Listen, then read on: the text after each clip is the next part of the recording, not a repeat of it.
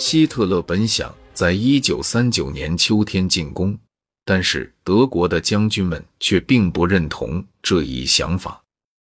他们不断的寻找各种理由，不是哪一支部队没有准备好，就是嫌天气太潮湿、道路泥泞等等。一些军官甚至密谋推翻希特勒的统治。不过，这种想法从来只是在私底下流传，很久之后才开始公开谈论。一九三九年十一月八日，希特勒有惊无险的逃过暗杀行动。他参加死难者葬礼时，已经变了一个人。他对军队和德国人的影响力变得更大。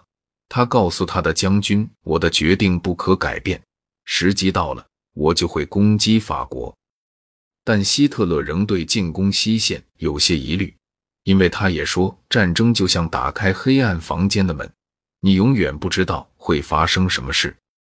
最后，他延缓发出进攻令，回到阿尔卑斯山的小屋找他的情妇伊娃·布朗。他拍下了这段记录希特勒随行人员的影片。帝国建筑师斯皮尔常和希特勒一起散步。斯皮尔回忆道。希特勒想把柏林更名为日耳曼尼亚。我们已经做好了希特勒广场模型。广场圆顶的灵感来自罗马的圣彼得大教堂，但要比它大十七倍。我对他说：“元首，这样广场不会成为轰炸机的目标吗？”他回答道：“一点儿也不会。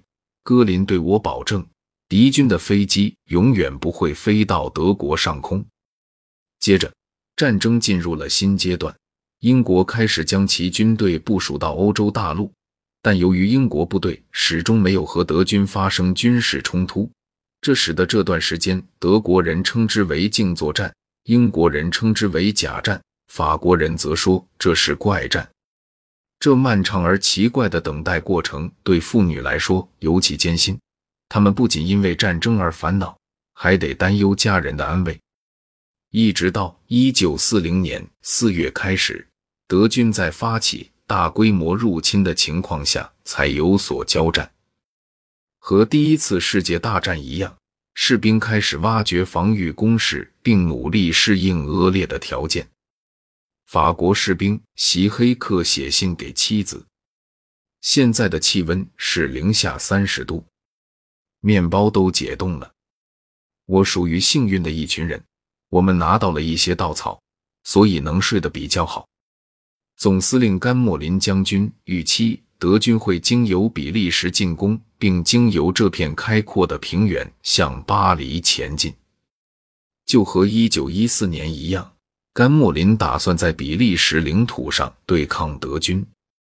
逐渐闯出名号的法国坦克军官戴高乐上校批评了这项策略。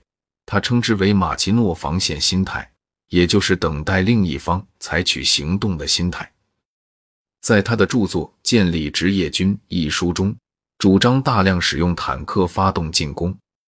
法国一个月能制造三百辆坦克，将这些坦克散布在各个地区，以支持步兵部队。法国的战机也不够，法国向美国订购了四千架飞机。尽管在美国孤立主义越来越兴旺。